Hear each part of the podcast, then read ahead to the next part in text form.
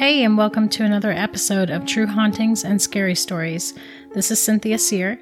Today's episode normally would be my sister Tina and I chatting about some true um, ghost stories that were submitted to us. But unfortunately, her little girl is not feeling well, so it's just going to be me. Just a quick reminder um, please, if you love what you are hearing in my podcast, please consider subscribing and also leave me a review because those would be really super helpful with me um, just starting out this new podcast. So please do that. And if you want to hear my bonus episodes that I make, I make two bonus episodes per month. Please consider um, checking out my Patreon account and becoming a patron of mine so you can get access to that stuff. It is uh, patreon.com slash true hauntings. So today's episode is actually a pretty somber episode. Uh, I got a true ghost story submitted to me by someone I know, and I want to make sure that I give her story um, the proper respect that it deserves because it is a heart wrenching story with a really great uh, message of forgiveness at the end. So, today's episode, at the end, I'm not going to go through my normal ending where I say, oh, thanks for listening and all that stuff. Um, I just don't feel like it is an appropriate ending for this particular story. And actually, I'm not even going to discuss the story because I just don't feel like it needs that. So, I'm going to read the story and then just let it be.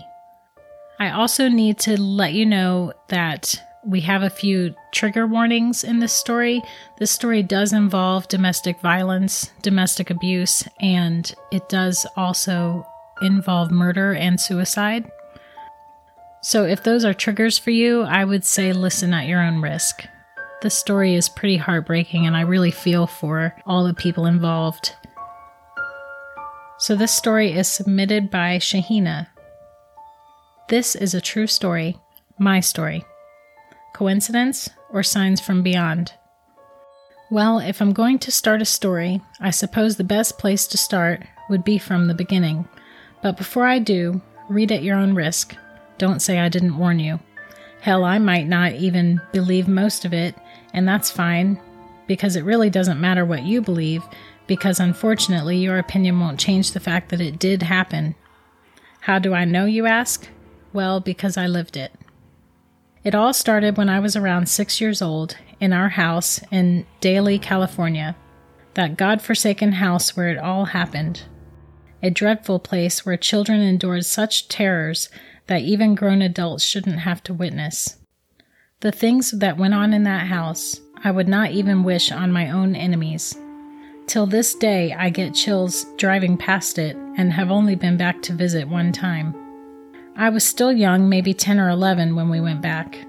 My sister had taken us to visit the family who still owned the home when we rented from them years ago. Walking through that house, even though we had lived in the downstairs portion before, I could still almost hear the memories screaming at me through the walls. Screaming and bleeding, torment, agony, and pain. Flashbacks of the moment my life changed forever. We were told new tenants lived down there now. We wondered if they too saw things. We had a sad but pleasant time with the old Pakistani family. It had been nice to see the little girl who was my age that I grew up with. She was a very sweet girl. In fact, the very few happy moments I had there often included her and her older siblings playing in the backyard, watching our older brothers and sisters do pranks on each other, building the biggest house of cards and then destroying it. Good times. But then I would also remember all the times I wondered why my family wasn't normal like hers. I remembered all the times they were afraid of my family, the times we were all afraid of my dad. Like the time her father ran after my father, grabbing the car window, trying to stop him from driving off angry and drunk.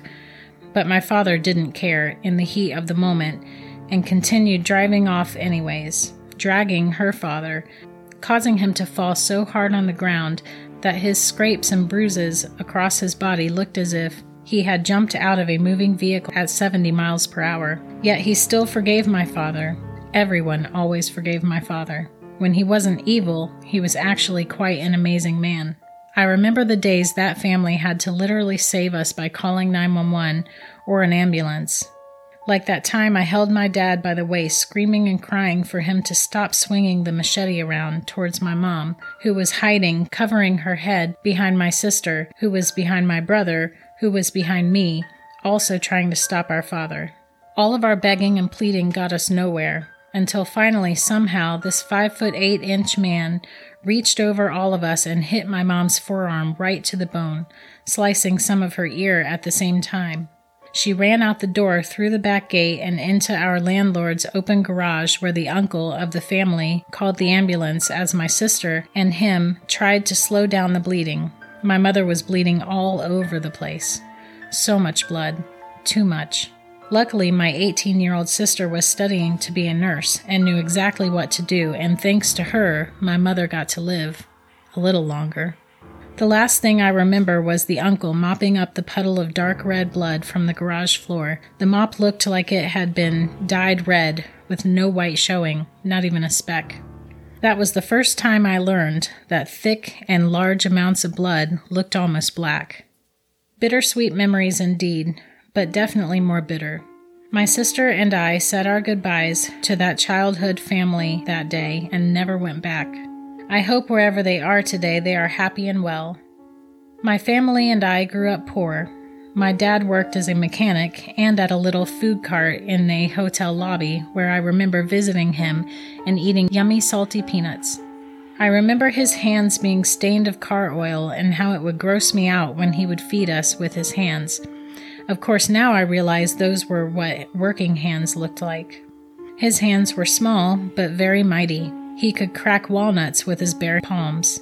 I know if anyone knew how strong my dad's hands were, it was my mother. My mom was a clerk at Walgreens. She often brought me home the newest toys and movies from her job. I always felt so special. Being the youngest definitely had its perks, but I can't say I was a spoiled brat because one, we were too poor to spoil anyone, and two, I was a good little kid, far from a brat. The first movie my mom ever got for me from her store was The Land Before Time. I love that movie so much, but it makes me sad. Not sure if it's because it was the first movie she ever got me, or due to the irony of Littlefoot also losing his mother. One of the other fond memories about my mom working those days was that my sis and I would make sure to record the show Dinosaurs on VHS because it was my mom's and our favorite show. Our favorite character, of course, was the cute fat little baby dinosaur who always said, Not the mama, not the mama. That show always makes me smile, but also feel a little sad. That day in Daly City was beautiful as a whole, but as I mentioned, we lived in the bottom portion, which was very small for the five of us. In the beginning, it consisted of one main big room, which was pretty much the kitchen, dining room, living room, and a bedroom all in one. There was another room, which was the master bedroom where my parents slept. Eventually, we managed to push open a door that used to be locked by the stove, and it revealed a whole new room with a bathroom, too, in which our landlord let us use because he knew we needed the space.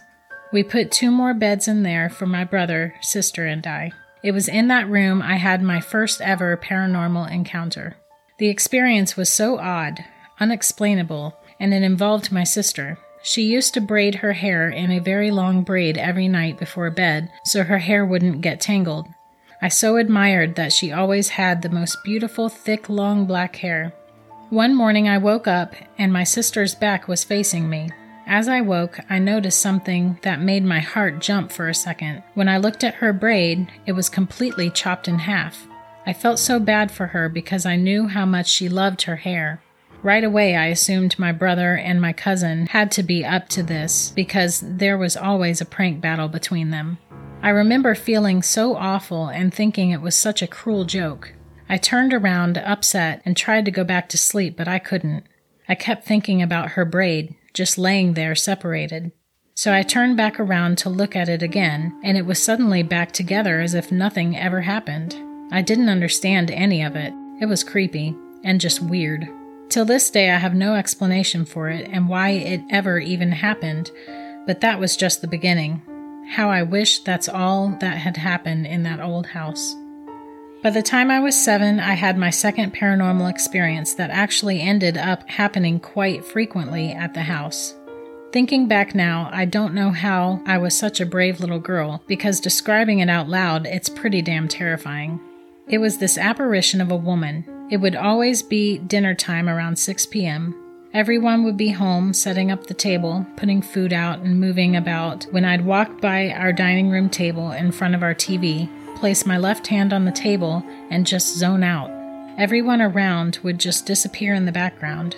There were two small steps that led up to my parents' room, which was located to the right of the TV that led up to my parents' room. The same two steps I remember once sitting on, coloring in my coloring book, and looking up at my dad ripping my mother's clothes off on the bed as she kicked and screamed, sliding his belt out of his pants as if he was a lion tamer and his belt was the whip. He stood there looking so big, even though he was so short, and as he whipped his belt all over my mother's naked body, I just sat there, just coloring, not reacting, not focusing on anything but coloring in between the lines. Looking back to that day now, I see just how much day to day trauma we really faced. Okay, back to the story. Everyone would disappear into the background as I zoned out. I'd see this translucent lady walk down those two steps slowly. This mysteriously bleak woman was wearing a white nightgown with blood stains around the stomach. I couldn't see her face, but her hair was black, shoulder length, and strangely messy, as if she had just crawled out of a grave. Plus, she had her head turned away from me, so I could never really see her face. Would I ever really know who this woman was? She would slowly walk down from my mother's room and go behind the TV and just vanish literally into thin air. After that, I would snap out of this unexplainable trance and simply brush it off as if it never happened.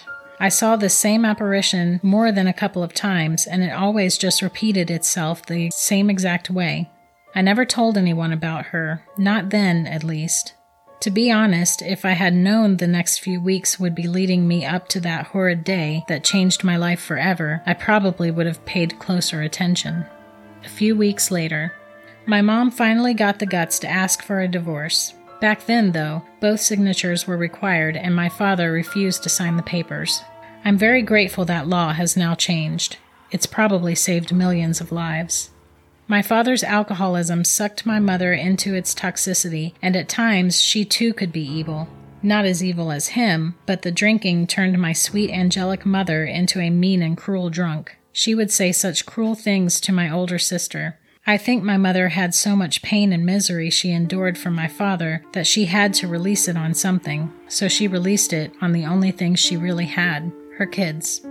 I remember my brother, who was maybe 16 at the time, got in trouble for sneaking out with his delinquent friends, and my mom threw a top of a metal pot like a frisbee, and it hit him in the arm and gave him a big gash. I remember being about six or seven, waiting to play with my friends after school, holding a huge yellow manila folder, when suddenly somebody pushed me so hard from behind that I tripped forward and dropped my envelope. I turned around to see my mom was standing there with the meanest look, pulling me to go. It was very apparent she was drunk. I remember feeling so embarrassed and sad because I didn't understand why she treated me like that. I was her baby girl. She loved me. I get it all now, but wish I had then too. The day it all happened, I remember I was home alone with my mom. It was a lazy Wednesday afternoon. My sister was at college, and my father, I believe, was at work. We were playing on my mom's bed, which was now actually in the living room kitchen by the TV, because my mother was finally done with my dad and was trying to slowly make the move she needed to leave him once and for all. That damn signature was all that was holding her back. I know my sister was proud of her for finally trying to leave because so many times in the past she would beg our mother to just go, but my mother often told us while being drunk herself, after a huge fight and crying, that she could never leave us. After all, where was a poor Indian woman supposed to go? She knew he would never leave her alone, and as crazy as it sounds, in a very sick and twisted way, my dad was in love with my mother. So many times he pretended to leave, like the night my sister, my mother, and I came home and the lights were on in the house, and my mom got scared and held us back with both arms, saying out loud, Who's here? Come out now and show yourself. I have a gun, even though she did not.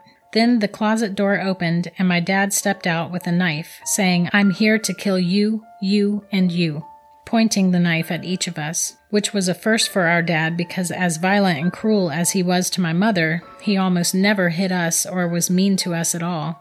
I don't remember how that night played out, but obviously he didn't kill us. Somehow, I don't know where, but my mom had met someone new. I remember she once took me to this man's home and we spent the night. He treated her like the queen she was, and I was not used to seeing a man treat my mother so good. He was a handsome Punjabi man who, at the time, I didn't understand why he spoke a different dialect than us, but my mother spoke it very well. He made her so happy. I'd never seen her smile or flirt like that with my dad. My mom tried to keep him a secret, but my older siblings were catching on, and I remember they would often try to interrogate me to spill the beans, but I kept my mother's secret. I believe to this day that man was my mother's soulmate. He was her knight in shining armor who was going to save her from the evil monster, but in this fairy tale, the monster won. The damsel in distress did not get saved by her Prince Charming. I think that's why it's so important for me to find my own happy ending. I never got to see it with my parents. I don't think my father ever knew about that man, not that it should have mattered, since my father often cheated on my mom, or so I was told by my sister. I think simply knowing my mother didn't love him anymore was enough of a reason for him to snap. I don't feel shame speaking about my mother's lover. She didn't do anything wrong. She was abused, taken for granted, and fell in love with someone who deserved her. She wanted to better her future for herself and her children. I only wish she had a fighting chance. I remember when that man showed up at my mother's funeral, all suited up, wearing regret, guilt, and a broken heart on his sleeves. I don't know how my brother knew who he was. Maybe it was just obvious that this man was showing up to the love of his life's funeral. My brother, with tears in his eyes, tried to attack the man out of rage, and our older cousin had to restrain him by grabbing him around his arms from behind and literally picking him up and walking away. I stood there so sad for that man. One day I will write a book about one of the saddest love stories I know, and it will be from the shoes of that man. I hate that I have to refer to him as that man, and that I don't even know his name. Wherever he is, I pray he found closure, love, and happiness because he deserved it just as we all do. Back to that day. That day, my mom and I were playing together on the bed next to the TV. She held me, tickled me, and did all a loving mother would do to make her little one smile. As I sat there looking down at her beautiful face, I once again zoned out. I had a vision, it was of my dad, my mom, my sister, and I walking across the street in front of our house when suddenly a car comes and hits us, and my mom died. Only my mom. I remember seeing this vision and really feeling in my heart that my mom died. I had never felt that before. It was so strange, not only because I'm sure most seven year olds don't get the sudden feeling of their mother dying, but also because as many times as I saw my father almost kill my mother, the thought of her actually ever really dying had never come to fathom till that very moment on that Wednesday afternoon. When I came back to, I looked down at her smiling, gorgeous face and told myself, nah, that could never happen, and continued playing with her. Later on that day, my dad took me out to eat with just me and him to Burger King, and I wondered why he was treating me to this yummy fast food and why it was just the two of us spending time. We came back, and I remember him arguing with my mother, trying to convince her to go visit my brother, who was now at, at a juvenile facility, which was way out in the boonies. My mother insisted she would take him food another day, and she didn't seem to understand my father's pushiness. They did not go. That same day, some family members from my mom's side who had two daughters close to my age were also supposed to visit as well, but they canceled and did not go. I often wonder if that day would have played out differently if they had come to visit. Later, I was sitting by the dining room table in front of the TV, in the same chair that I would sit on when seeing the apparition. Oddly enough, it was actually close to 6 p.m. as well, the time I often saw the apparition. My mom and I were watching an Indian movie as she lay in her bed. I remember it being a sad part in the movie and seeing some tears sneak down her cheeks, as she always cried at sad parts in movies, as I often do as well to this day. Thinking about it now, I see why I don't care to watch any Bollywood movies anymore. Too many sad memories. My sister was behind me on the right doing her homework on a desk. I hadn't known till later, but she was feeling uneasy, unable to concentrate on her homework because her attention was on our father, who was standing in the kitchen behind us, looking at my mother, then looking back at my sister. He did not hide his nervousness well. My sister had gotten into a fight with my mother the night before, but as angry as she was with her, after speaking to her friends at school that day on a random topic about husbands killing their wives, my sister stated, I could never live without my parents. She had rushed home from school in a panic, with a feeling that something horrible had happened. She banged on the door frantically, afraid of what she might find, but the door was answered by my mother, giving her attitude about why she was knocking in such a way. Relieved, my sister's pride came back again, and she continued to act mad at our mother.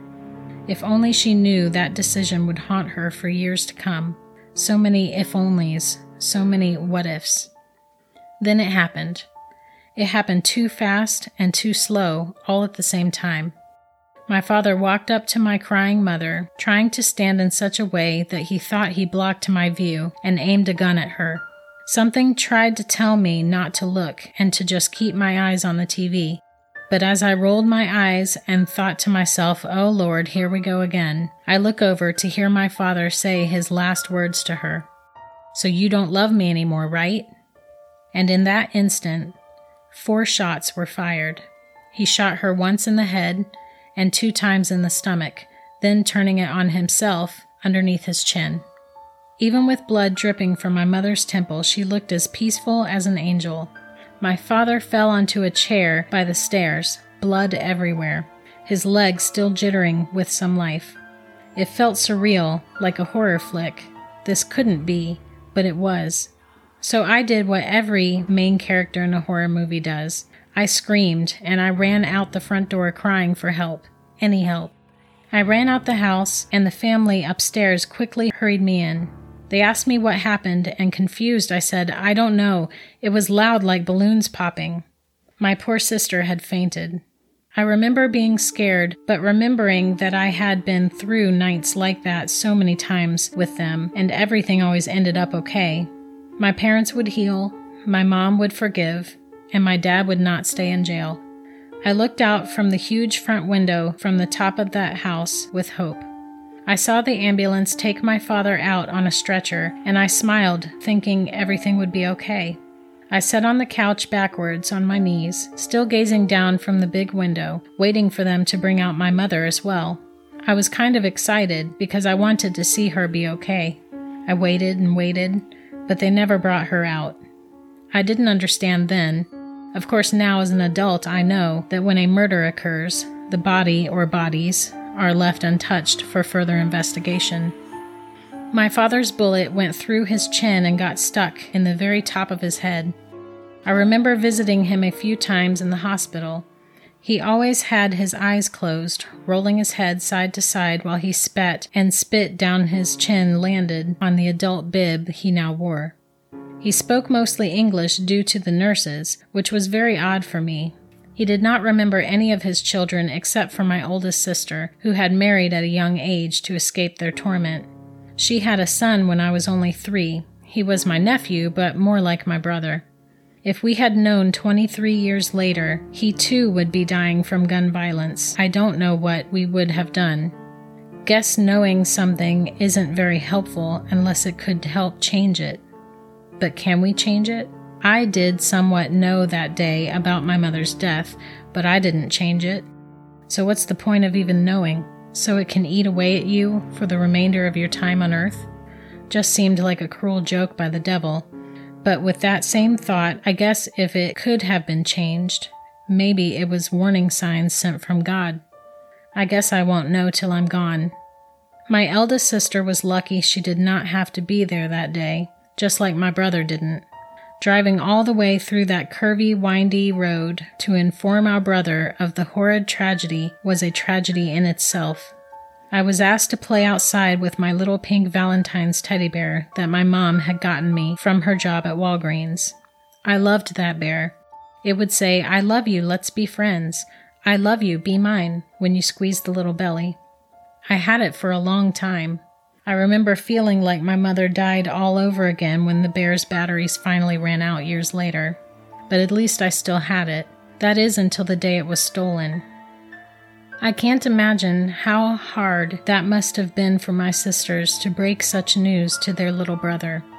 I was lucky to get to go outside and sit at a school desk surrounded by huge redwood trees as I played with my little bear, who I named Valentina.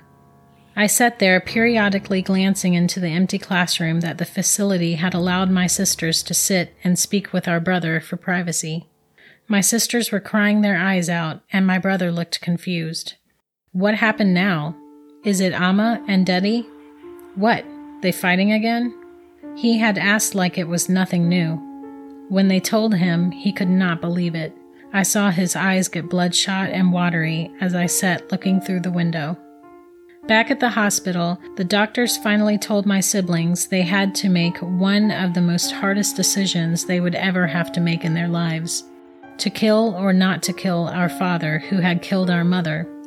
They explained that if they left the bullet in his skull, that he would stay in a half vegetable state and of course live in an institute for the rest of his life for the crime he committed, just sitting and suffering slowly. If they took the bullet out, he would die. It was up to us, well, my siblings at least. My sisters did not have much compassion for him, which who could blame them? But they also did not want him to suffer, so they made the choice in taking the bullet out. He died two weeks after the tragedy. Many of the family from his side judged my sister's decision, which was not right, but then again, so much in this world isn't. Since then, a lot has gone through my head, the signs, the apparitions, everything. Think about it. I saw a lady with shoulder length dark hair walk down from my mom's room with bloodstains, bloodstains on her stomach. And she would disappear behind the TV, always around dinner time, 6 p.m. My mother had shoulder length dark hair. She got shot once in the head and twice in the stomach around 6 p.m., the same spot I was sitting in front of the TV when the apparition would appear. All on the same day, I had a vision of my mom dying just hours before her actual death. In my vision, my mother died from a car running her over. Well, in reality, my dad had sold our car to buy the gun that killed her. And just now, as I sit here revising my story, I made a connection with my first paranormal experience with seeing my sister's braid chopped in half. Maybe because my sister's hair was down to her butt, it was supposed to be a sign of the woman with the shoulder length hair. Amazing because it's taken me 28 years to make any real connection to that incident. Were these signs or just coincidences? Well, someone once told me that in life there are no coincidences. People say things like this can't exist. Well, in my life, they do. Trust me, I wish they didn't. It wasn't fun growing up wondering if any signs meant I could have saved them. Always wondering what could have been. I'll never know what any of it really meant. All I do know is that it did happen. It's as real as my parents' death, and it haunts me to this day. Since then, we are proud to say we have forgiven our father, for he was sick. Yes, it altered all our lives, in worse ways than good, but after facing our own demons and tragedies in life, we know this life isn't easy. If anything, what is easy is to go astray, to lose yourself. Sometimes we make mistakes that are undoable, but it doesn't mean it's unforgivable. Thank you, Father, for reaching out to us via Ouija board when I was nine years old and letting us know that you were sorry, that God is real, and that my mother could not speak to us through any oracle because she went straight to heaven. Thank you for letting us know you regretted what you did and that you could not move on due to your unfinished business, which later down the line helped me realize your unfinished business was us, your children's forgiveness. Some of us forgave fast, while the other two, the two who had witnessed your evil, took all the time their broken hearts needed as you waited patiently. Well, you are fully loved and forgiven by all of us now. May your soul be set free, as I know it is. I'm pretty sure you're reincarnated through my pup Chance, who jumped into my car himself and acted as if he knew me forever. His son, CJ, is probably Rahim, and my sister's kitten I got for her for her birthday, she feels is Amma. No matter what, we will all find one another over and over in one beautiful, endless journey. Rest in peace, Amma, Dedi, and Rahim. I love and miss you all. Till we meet again. Shaheena.